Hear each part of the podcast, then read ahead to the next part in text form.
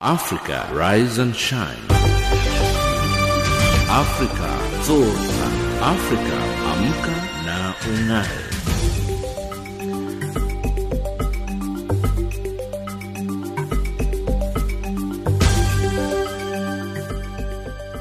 Good morning and a very warm welcome to Africa Rise and Shine. This is Channel Africa from an African perspective and we're coming to you live from Johannesburg in South Africa. We are on the frequencies 7230 kilohertz on the 41 meter band to Southern Africa and on 11925 kilohertz on the 19 meter band to West Africa as well as DSTV's audio bouquet channel 802. I'm Lulu Gabu in studio with Anne Musa, Tabiso Luhoko and Figile Lingwati. In our top stories on Africa Rise and Shine at the Sawa, DRC health officials have revised down the number of Ebola deaths. And South Africa's president expresses concern over youth unemployment. In economics news, India's Mahindra opens its first assembly plant in South Africa. And in sports news, Madagascar opened their 2018 COSAFA Cup account with a victory. But first up, the news with Anne Musa.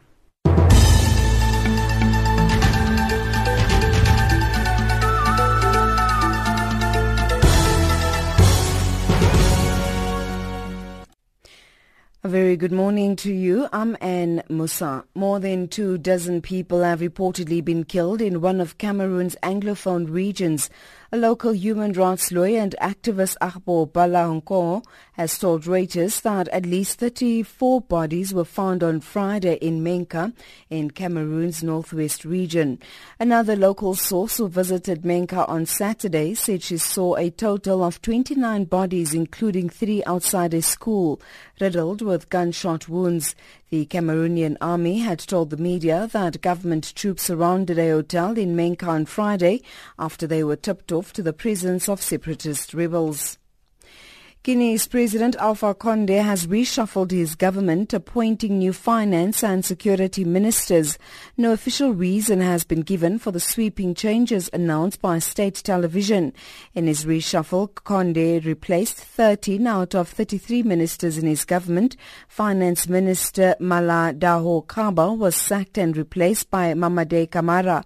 Guinea's former ambassador to South Africa. The changes come amid heightened political tensions and speculation that Conde may be seeking to modify the constitution ahead of a 2020 election. South African President Cyril Ramaphosa says during his first 100 days as the country's leader, Government has been putting in efforts to tackle corruption and better the country as a whole. He added that although the country was still in junk status, government was doing everything in its power to boost the economy.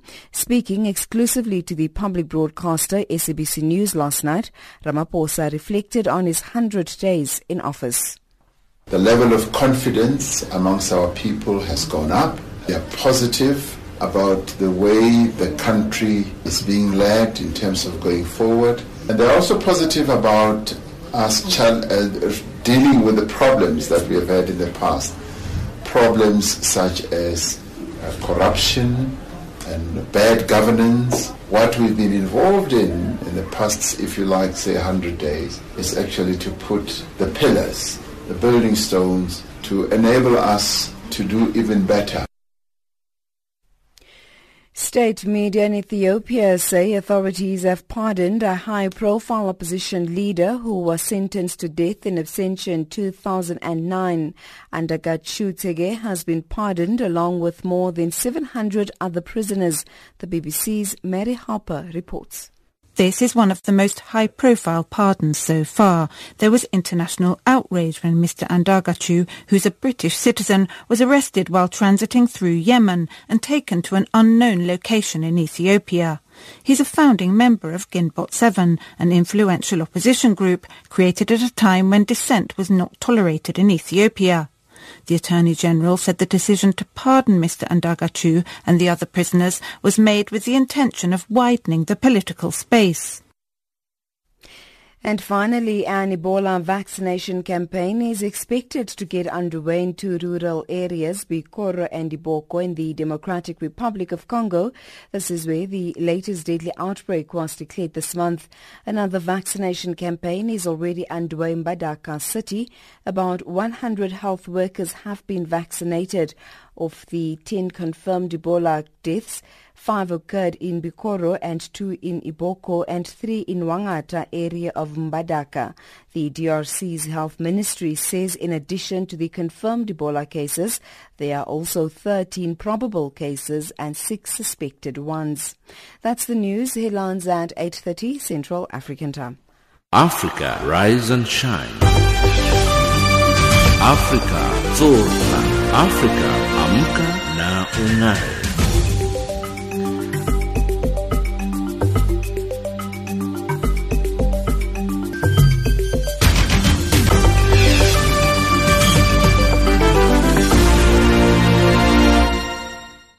South Africa's President Cyril Ramaphosa says youth unemployment keeps him awake at night. He spoke exclusively to SABC News as part of his reflection of 100 days in office.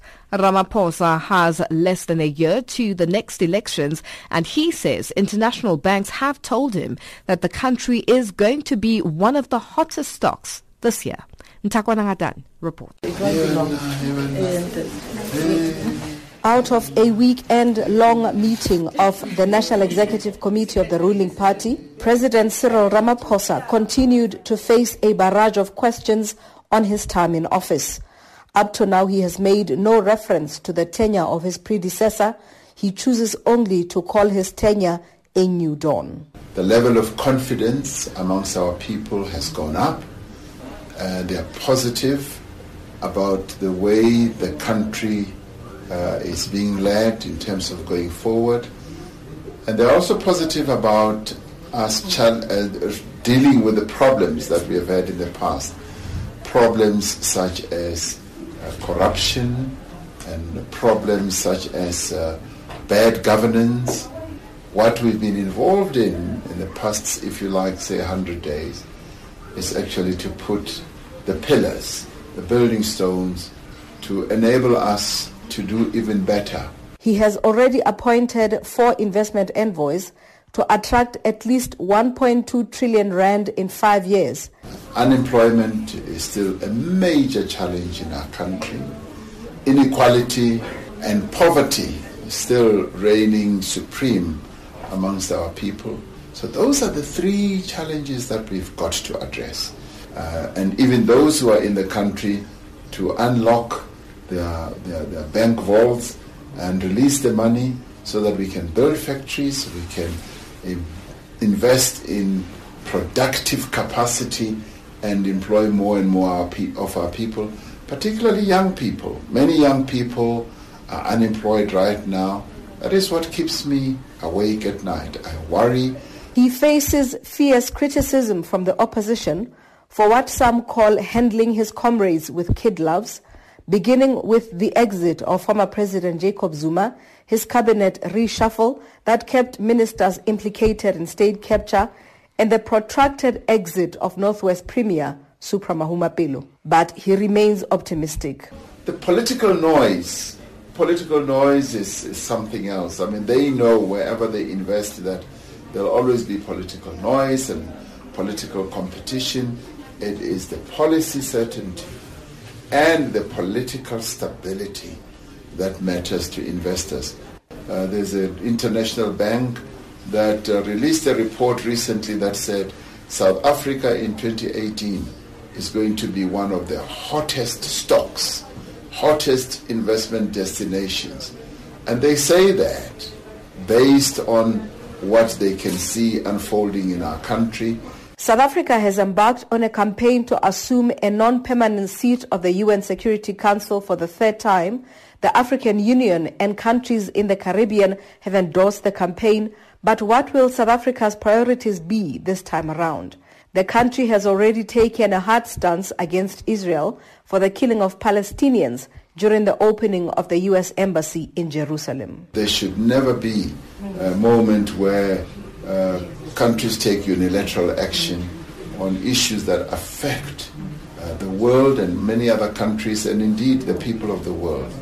Human rights for us is the bedrock of our international policy, the sustainable developmental goals that have been adopted by the, the United Nations, Agenda 2063.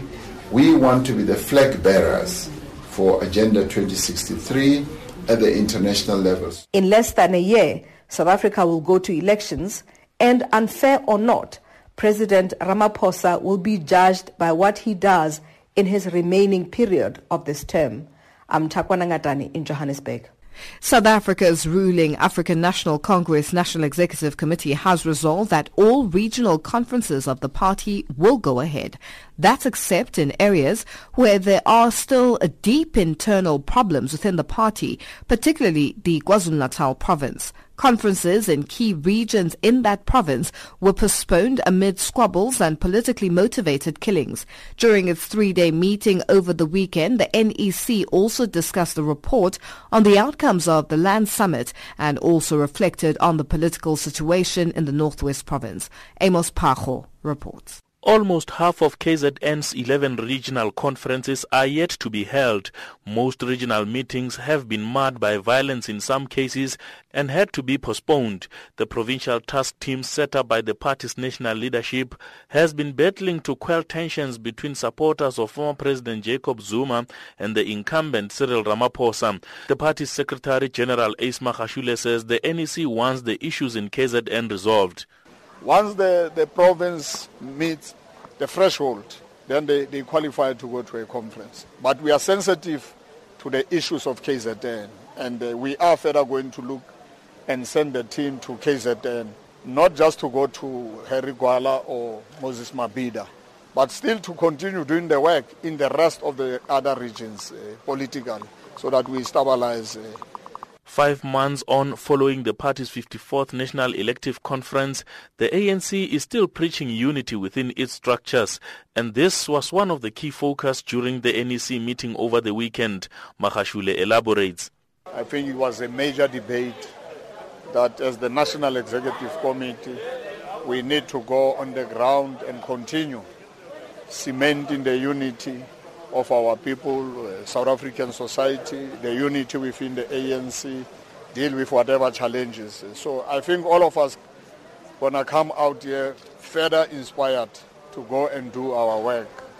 And we're reminding everybody that this is the time for all of us to be accountable. The ANC says there is still no final decision on expropriation of land without compensation policy.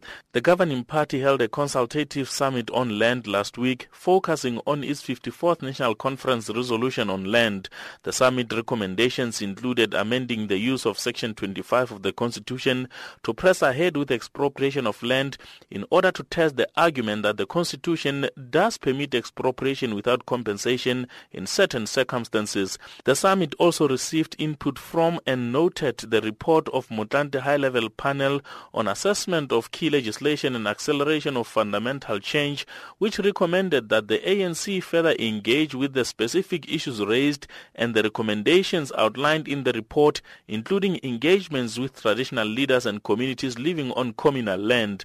Magashule says they will continue to engage further. We have taken a decision to engage traditional leadership throughout South Africa. So that, that work is, uh, is work in progress. And we're saying also that uh, the views of Comrade Kgalema was not the views of Kgalema as an individual. It was the views of that panel which was appointed by Parliament. And it was not the views of the ANC when it comes to the issue of traditional leadership and the land. And, and I think we're saying as the ANC, we need to accept and understand that there are other views and we need to bring all these views together. We need to engage, and that's why we'll be engaging the traditional leadership. The ANC's highest decision-making body between conferences has welcomed the resignation of Supra Mahumapelo as Northwest Premier. The NEC also considered three names of Mahuma Mahumapelo's possible successor as presented by the Provincial Executive Committee. However, no formal announcement has been made on the final decision. As part of forging unity in the province following anti-Mahumapelo protests, President Cyril Ramaphosa will launch the ANC's volunteer campaign Thuma Mina in the Northwest on the 2nd of June. I'm Amos Power in Pretoria.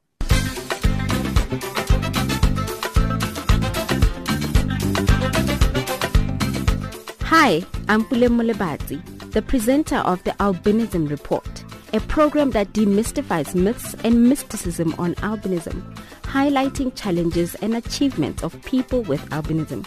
Tune into the Albinism Report on the following times.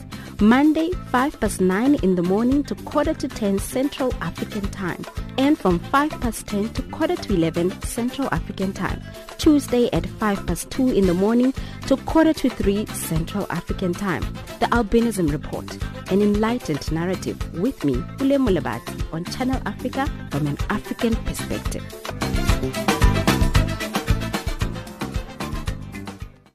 The Democratic Republic of Congo has revised downwards the number of people who have died in the latest Ebola outbreak. On Wednesday, it was reported that 27 people were believed to have died from the disease, but further tests have ruled out Ebola in five of the deaths. This is the ninth outbreak to hit the Central African nation since Ebola was identified in the 1970s. In contrast to the way the disease has spread previously in some West African countries, the authorities in the DRC believe they have the strategies to contain the recurrent outbreaks. The BBC's Anne Soy reports from Kinshasa. Dried monkeys, bats, and warthogs, all of them are on sale here. One trader invites us to buy some. This is the bushmeat market in Kinshasa. It's as busy as ever. There are warnings against eating this meat in the country, but few are ready to comply. This woman says it's her favorite food and she's never fallen ill after consuming it. The Ebola virus is thought to reside in dead wild animals. If you don't eat your meat, please send it to me. I will eat it. But Dr. Jean-Jacques Muyembe says they haven't found enough evidence from samples collected in the wild. And even if there was, it would only infect one hunter. An Ebola outbreak is driven by person-to-person contact. So I am confident because I, I think I have a very good experience with the disease and I, I think we'll, uh, we'll stop the outbreak as soon as possible. Dr. Muyembe is clad in full protective gear as he examines Ebola virus samples in his lab. He was among researchers who first identified the disease in 1976 here in the Democratic Republic of Congo. He has been part of the response teams in the nine outbreaks the country has had. So we have some experience how to, uh, to manage this kind of outbreak in a city. I, I don't think that we will have the situation like uh, in West African countries uh, that have been hit by uh, the worst of Ebola outbreak in, in 2014. That experience has come in handy during the current outbreak. What they are doing right is that uh, at least they know what to do. Dr. Michel Yao leads the World Health Organization's team here. So uh, we were very uh, positively surprised that uh, in most of the areas that we visit, at least uh, they have uh, a response plan. They have also a response committee in place. Now, what needs uh, to be uh, provided is uh, mainly logistic support.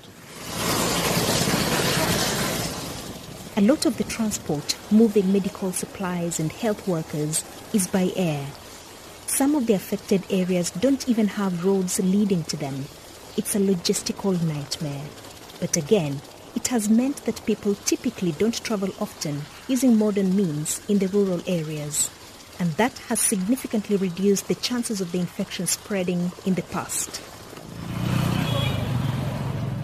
The city of Mbandaka, home to more than 1 million people. It's more densely populated and there is frequent travel by boat on the River Congo to bigger cities like the capital Kinshasa and neighboring Brazzaville. Many are worried that if the outbreak here is not controlled, it could grow fast. But Health Minister Dr. Oli Kalenga says even this is manageable. It's not the first outbreak in an urban area. I think in uh, Kikwit, it was also an outbreak in uh, an urban area. Uh, less than 500 kilometers from uh, Kinshasa. So that outbreak was also an outbreak of, of high risk. We are ready for the worst case scenario. About five health workers in Mbandaka are putting on protective clothing before going into a treatment center. Ebola control has improved since the big outbreak in West Africa. A vaccine is also being used for the first time. With the DRC's experience and the new ways of stopping Ebola infection, there is a sense of optimism here that the outbreak will be brought under control. That report by the BBC's Anne Soy in Kinshasa. South Africa is leading the world's response to the HIV epidemic with major research projects in the prevention, treatment and care of people living with HIV, AIDS and TB, leading to breakthroughs and new treatment. This is the view of Professor Ian Sanne, head and principal investigator at the Clinical HIV Research Unit at the University of Witwatersrand in Johannesburg. The comment comes as countries commemorated World Clinical Trials Day recently, marking the day in 17 in 1747 on which James Lind is believed to have begun the first known controlled trial comparing different treatments for scurvy, a disease resulting from a lack of vitamin C, which was common among sailors in the British Royal Navy. Professor Sanne elaborates. The expansion of the treatment of HIV has been exemplary. You know, when I started my career in HIV, we were running clinics that were really palliative clinics trying to prevent people from getting sick. And then the start of the identification of antiretroviral therapy, first with AZT, but then a very accelerated pathway to identifying new drugs, new medicines for HIV came through. In clinical research, we've seen the registration of over 30 medicines for HIV. Progressively, we've seen an improvement in the effectiveness, so how well the drugs stop the replication of HIV, but also the improvement in safety and the improvement in dosing interval to be one pill once a day.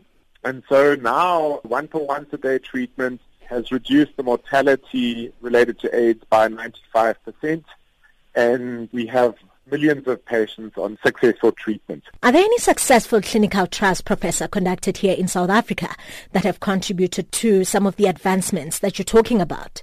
The interesting part is that one of the big progresses we've seen is the collaboration across multiple countries to, in fact, conduct clinical research work in an efficient and rapid way. So South Africa is one of the biggest contributors that we form part of international networks both funded by the pharmaceutical industry in the early phases of, of clinical trial development, of clinical research development, but then later funded by agencies like Gates Foundation and the National Institute of Health and the MRC in South Africa and the MRC in the UK, we've seen more adaptive studies come through that generate and drive our treatment guidelines. So we're contributing to networks, probably 18 countries outside of the US and Europe that are working on clinical research. And South Africa has this incredible overlap between strong academia, very good infrastructure and laboratories and even our airports and courier infrastructure, together with the need to treat a population of HIV and TB patients. And so this overlap places South Africa in a leading position to contribute towards international research. So what challenges do you think face research efforts into infectious diseases today? So the challenges are patient-based. So we obviously need to continue to enroll patients participants, as we like to call people taking part in research, and we encourage the general patient population to consider research, make sure that in fact it is ethics compliant, and South Africa has a very strong ethics base. The right to consent, both for procedures and to take part in research, is actually part of the Constitution of South Africa, and it filters down through very strong ethics committees at the different institutions. We have a very strong Department of Health participation in research. and we have a very strong Medicine Control Council now called SAHPRA. And all of those make for a really good foundation. We are getting to the point where some of our, the execution of that is becoming bureaucratic with more and more red tape that has the potential for all these regulatory pathways to take up to anything between 12 and 18 months to register a new study. And that is, has a potential to make South Africa less competitive to the other African countries. But it is done out of a spirit of wanting to do the right thing and to protect participants taking part in clinical research. And how has the country managed to ensure that its clinical trials adhere to international best practice? So the assurances are those that I listed earlier. So research cannot be conducted without approval. Protection of the participant is already a constitutional right, and the supervision by the ethics committees, the Department of Health in each province, and the SAHPRA, what used to be called the South Medicine Control Council, those are the three pillars of protection. We also insist on clinical trials insurance, which means that a participant who has a research-related injury, that the best medical care is provided for through insurance. And then the watchdogs are really the ethics committees and participants who believe that there is something untoward happening in a study have got direct access to the ethics committees, and we do get whistleblower type events occurring, which are investigated by the ethics committee, and then there are measures to, from shutting down a study to some severe irregularity. There are also measures to report investigators to the Health Professions Council. That happens actually very rarely because before a study is approved, there are multiple levels of peer review that go on, other doctors reviewing what the proposed research is. So we have actually got in South Africa quite a good track record in excellent track record in protection of participants, but also a good track record in following up on any events that occur. That's Professor Ian Sanne, Head and Principal Investigator at the Clinical HIV Research Unit at the University of the Witwatersrand in Johannesburg, speaking to Elizabeth Lidicha.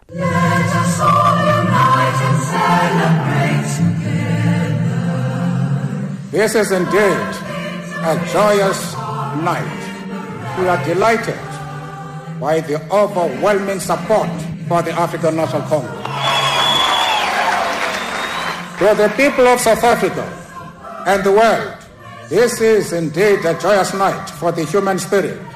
Your health and a party. This year, 2018, marks 100 years since the birth of South Africa's first democratically elected president, Nelson Rolihlahla Mandela. Join Channel Africa, South Africa's international public service radio station, as we celebrate a centenary of the life and times of Madiba. Join us in a year-long broadcast campaign in honor of Nelson Mandela's legacy through a variety of informative radio programs. Channel Africa, celebrating 100 years of Nelson Mandela from an African perspective.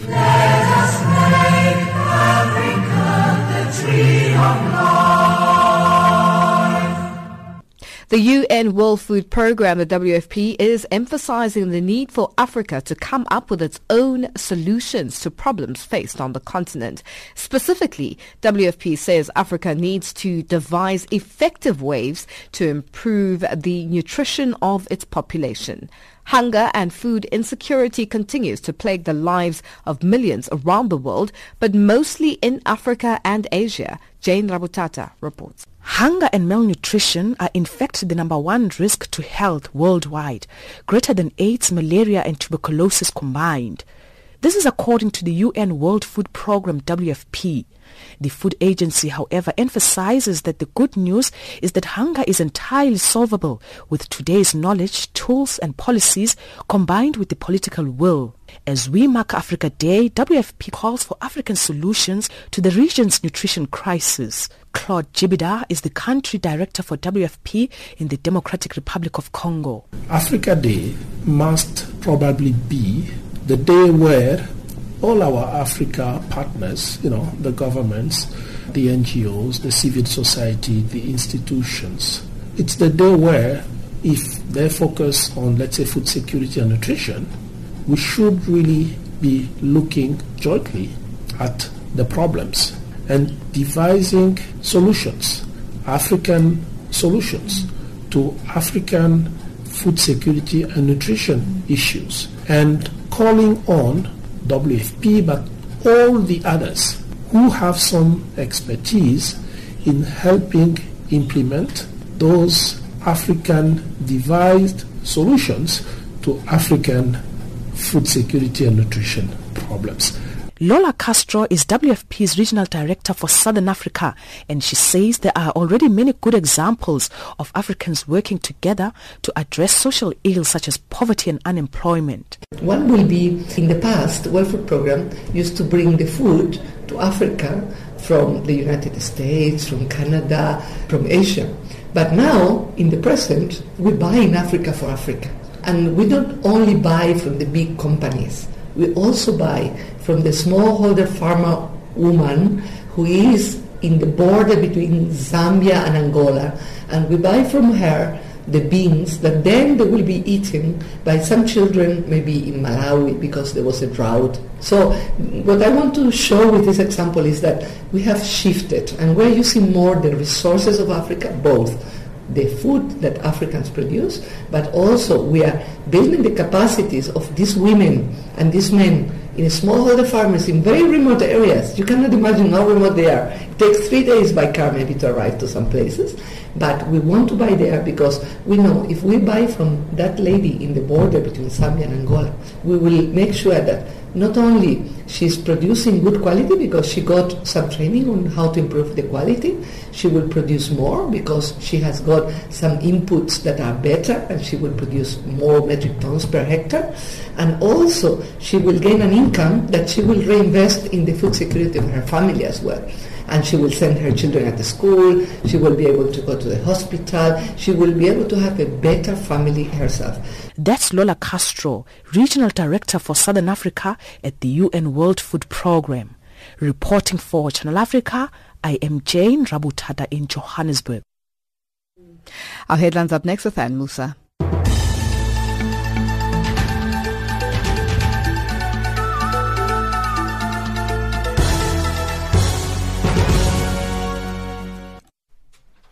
A very good morning to you. I'm Anne Musan. The headlines Doctors in Libya treat more than 100 East African migrants who were shot as they escaped from human traffickers holding them captive in the past week. More than two dozen people reportedly killed in one of Cameroon's Anglophone regions and South African President Cyril Ramaphosa says during his first 100 days as the country's leader, the government has been putting in efforts to tackle corruption and better the country as a whole. Those are the stories making headlines.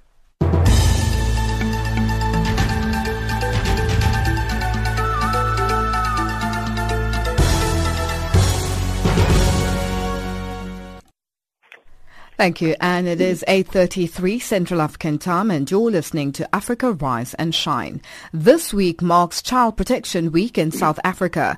Research shows that one in five children in the country are subjected to some sort of sexual, emotional or physical abuse before they turn 18.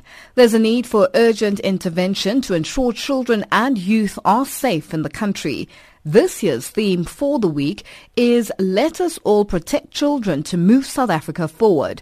To talk about how communities can be made safer for children, we are now joined on the line by struggle veteran and chief executive of the June 16th, 1976 Foundation, Seth Mazibuko. The foundation, together with many other organizations, hosted a Making Our Community Safer for Children initiative last month.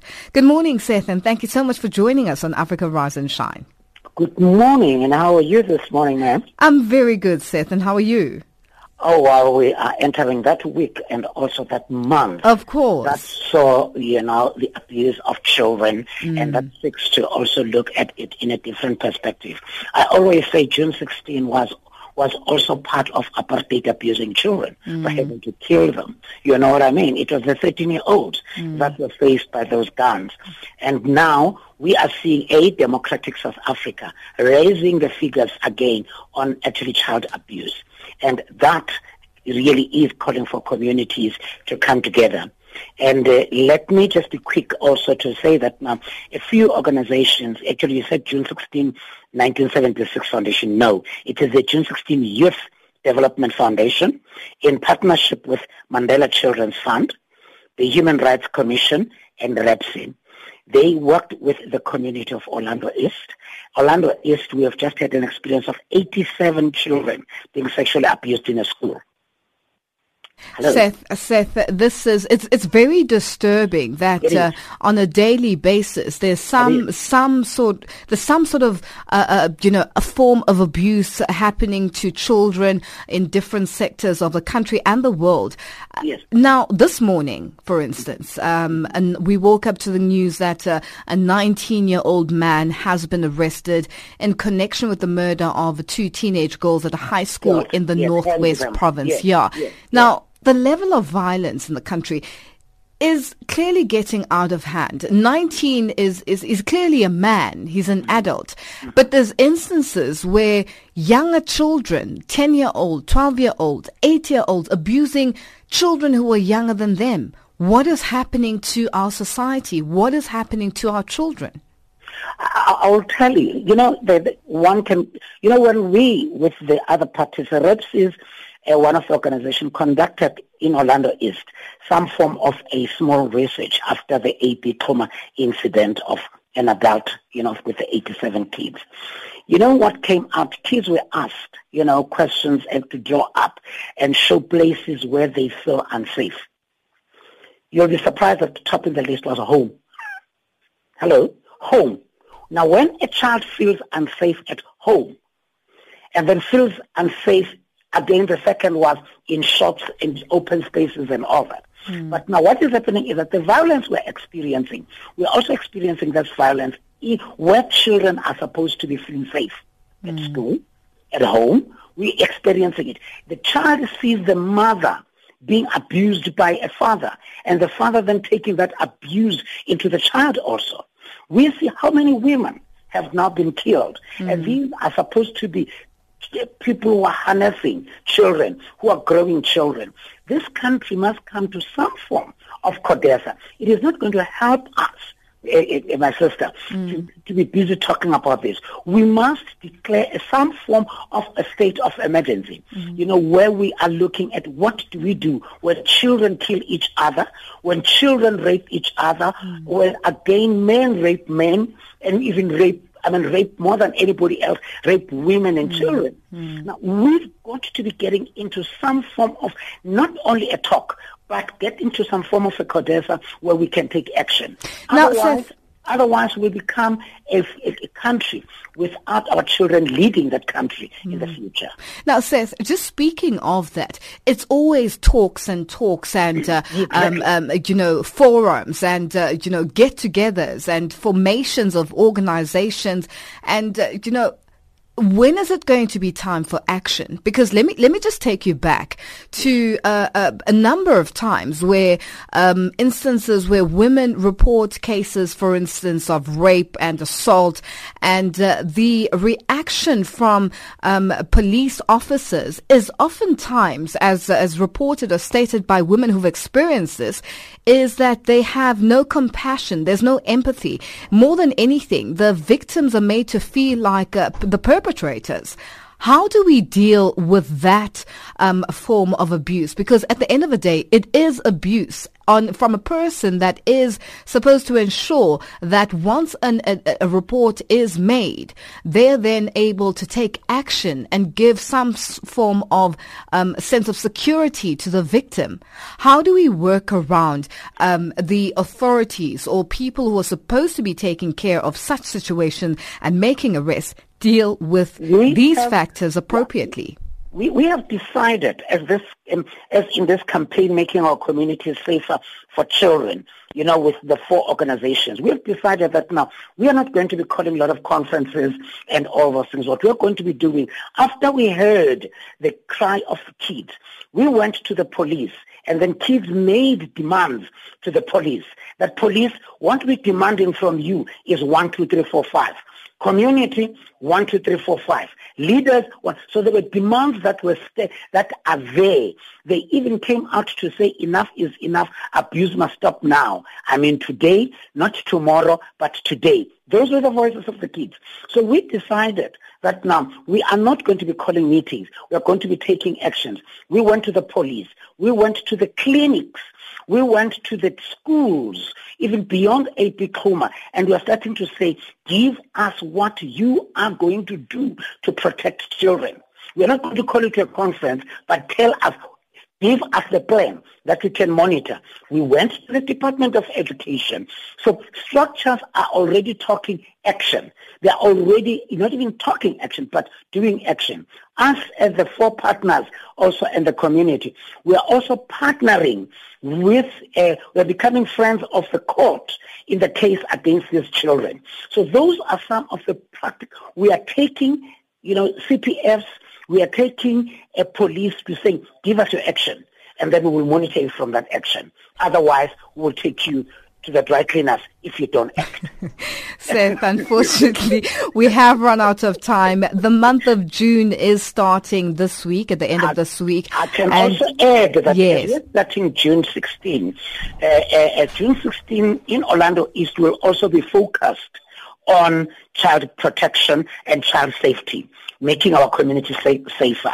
We are, uh, there's going to be a march. There are two marches mm-hmm. that are being organized a march of, of, of students and a march of celebrities who are going to be working with children and also candle lighting to say that now this is the action and we are going to have a conversation with all people with influence to say what is it that we're going to do. That's our June 16 this year is focused on children protection and children safety. Seth, unfortunately we have run out Thank of time, but much. we will be chatting later um, in the month of June just to find out what developments there are yeah. and uh, how the marches went and so on. Thank you so much for joining Thank us. We'll leave much. it there God for bless, now. God bless Africa. Thank you. Thank you.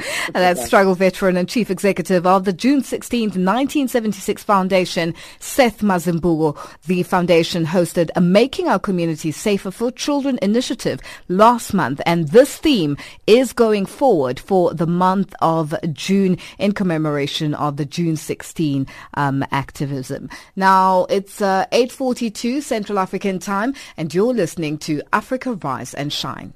Africa Rise and Shine. Africa Zorka. Afrika amka na ung'are.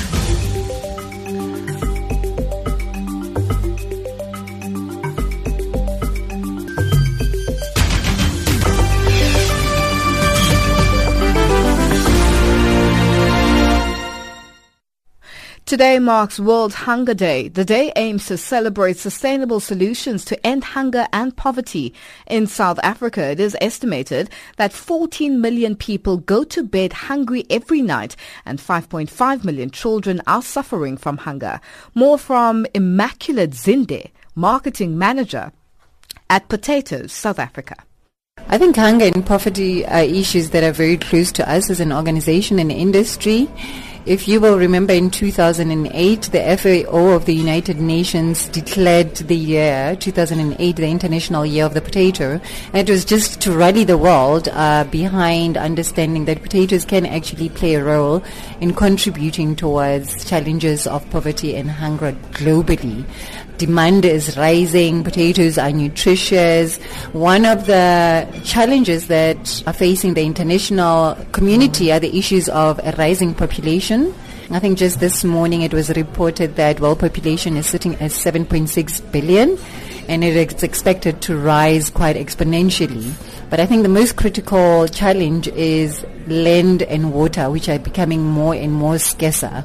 So with that in mind, how do we make sure that there's food security for current and future generations while we also try and protect the national resources like the land that we also depend on? So it's really genuinely truly about us being in the food business and wanting to make a difference in South Africa however big or little it may be, and highlighting to South Africans that in fact there are over 14 million South Africans going to bed hungry on a daily basis, and we want South Africans to get together and fight that. So, what role would you say the potato plays in this alleviation of poverty? I think the biggest thing that we'd like to communicate is that for the longest of time, potatoes have gotten a bad rep uh, from health nutritionists, media as well. You know, Tim Noakes now recently when people want to tarnish uh, the image of a carbohydrate, more often than not, it's potatoes that get the bad rap.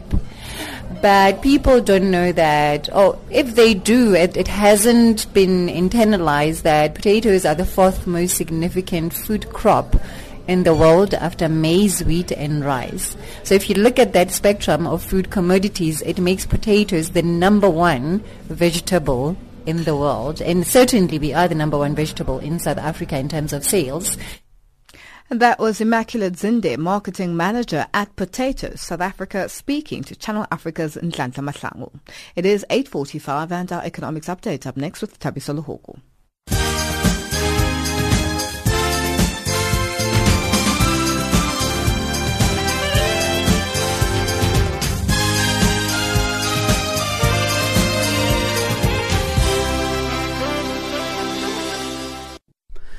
Good morning. President Cyril Ramaphosa says South Africa needs policies that are attractive to investors to grow the economy. He has added that although the country was still in junk status, government was doing everything in its power to boost the economy. Speaking exclusively to the South African Broadcasting Corporation on his first 100 days serving as president last night, Ramaphosa also acknowledged that although the country faced many challenges, there were positives.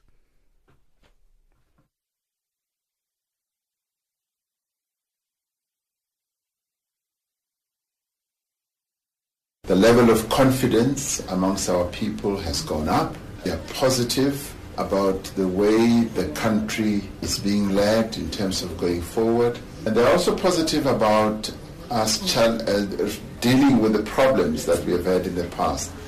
Problems such as uh, corruption and bad governance. What we've been involved in in the past, if you like, say 100 days, is actually to put the pillars the building stones to enable us to do even better. Meanwhile, Standard & Poor's Global Ratings Agency has affirmed South Africa's sub-investment grade credit rating and kept its stable outlook, warning the country's improved economic growth remained tentative and that the fiscal position was still weak. Africa's most industrialized economy has barely grown in the past decade, with the fiscal missteps and government corruption contributing to weak business and consumer confidence. Investor sentiment has picked up after President Cyril Ramaphosa pledged to clean up the graft and misgovernance that critics say bedeviled the administration of his predecessor, Jacob Zuma, who was forced from office in February by the ruling African National Congress. Botswana's local enterprise authority could cut close to a third of its 378 strong staff in a broad restructuring exercise led by a new CEO and made urgent by revelations of perennial wastage at the parastatal. Business Week has learnt that although a new structure due to be unveiled at the parastatal will include new job titles, its net effect could be the removal of up to 100 existing positions. The exercise is said to be part of a broader cleanup ahead of a planned merger with one or more parastatals under the Trade Ministry. Production at Libya's Arabian Gulf Oil Company has returned to normal. This after it reached levels at 250,000 barrels per day after output losses caused by power supply problems because of high temperatures. Production had fallen to less than 150,000 barrels per day last Wednesday after unusually hot weather caused the power supply problem. Brazilian President Michel Temer has reduced the price of diesel by the equivalent of just under 14 American cents a litre. A concession aimed at ending a nationwide truckers' strike that has been crippling the country for almost a week. Fuel stations have been virtually out of fuel and perishable foods were disappearing from store shelves. The average price of diesel was 92 cents a litre in January. The BBC's Kat Wiener reports. The truck drivers' main complaint has been the price of diesel, which has risen sharply in the past two years. Last week, they embarked on a campaign of strikes and roadblocks which brought Brazil to a standstill. Long queues formed at petrol stations, airports were running out of fuel, and supermarket shelves were empty. A deal was reached with some of the unions on Thursday, but many truckers rejected it and roadblocks continued to operate in at least eight states. Mr. Temer will be hoping that this package of measures can resolve the crisis. The US dollar trades at 977 Botswana Pula. It's at 1035 in Zambia. In BRICS currencies, the US dollar trades at 365 Brazilian real, 628 Russian ruble, 6767 Indian rupee, 638 Chinese yuan, 1246 to the South African rand. It's also trading at 75 pence to the British pound, 85 cents to the euro. Gold $1,302, platinum $895 an ounce. The price of Brent crude is at $76.80 a barrel. I'm Tabiso Hoku for Channel Africa.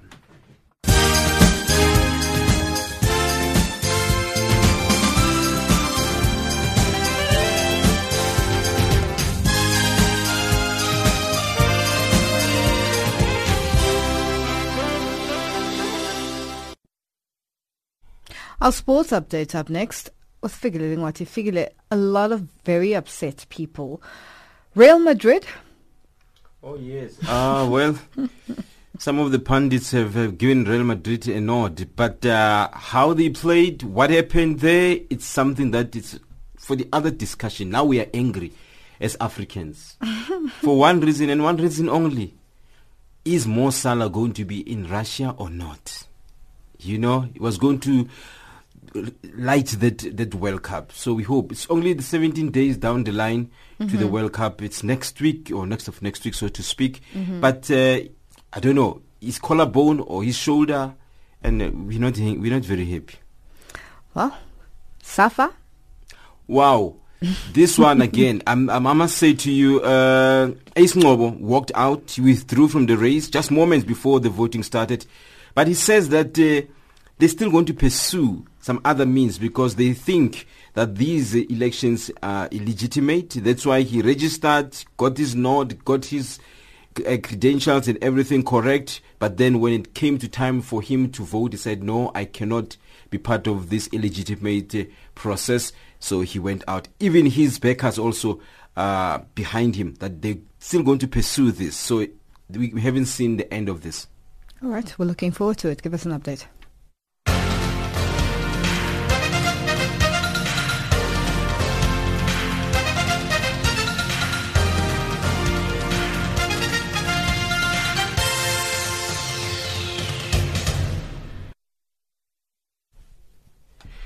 Now, sports update this hour. We begin with football news. Danny Jordaan has secured his second term as South African Football Association SAFA president after he was elected unopposed during the SAFA elective congress held at the Sandton Convention Center in Johannesburg.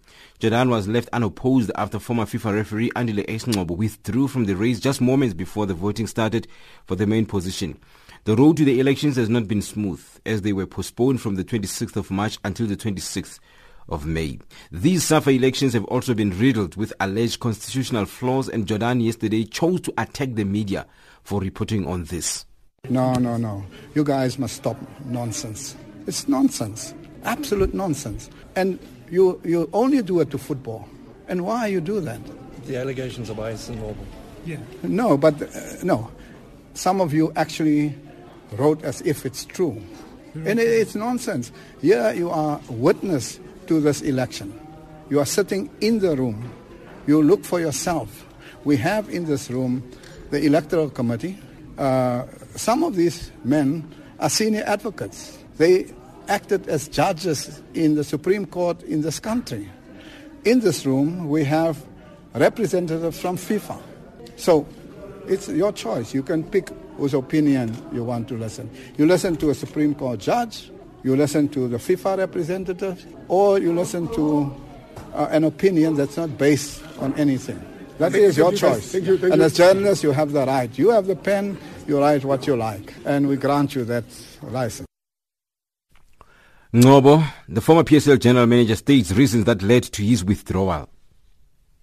submission. I've made my uh, inputs, everything. I came here to register officially that this is all a fraudulent scam. My name cannot bless this thing. I'm, I'm done. No, no, no. It, this, this is about a matter of principle. The people that wanted me to stand and the people that have been backing me were very clear on this thing that even if we came here and discovered that we have 100% support, we must still pull out of this process because nobody wants to be produced by a fraudulent Congress. Thank you. I believe that principles take time, but principles are always victorious. It's going to take time.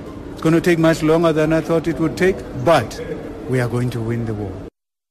Finally, tennis news. World number one Rafael Nadal begins his French Open title defense today with a clash against Italy's Simone Bolelli on court Philippe Chatrier. Novak Djokovic, looking to get back to winning ways on the biggest stage following elbow surgery, takes on unseeded Brazilian Rogerio Dutra Silva. Dominic Thiem, one of the players capable of denying Spain at Nadal a record-extending 11th title at Roland Garros, opens his campaign on court one against Ilya Ivashka of Belarus. Five-time Grand Slam champion Maria Sharapova is also in action with the Russian taking on Richel Hogenkamp of the Netherlands on court Suzanne Lenglen. That's a sport news this hour.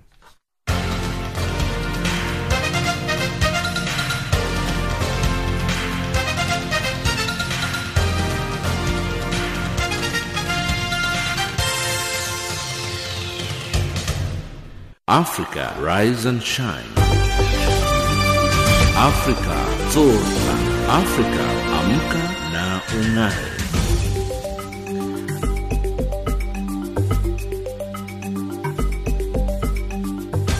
Recapping our top stories in Africa Rise and Shine at the Sawa, DRC health officials have revised down the number of Ebola deaths and South Africa's president expresses concern over youth unemployment.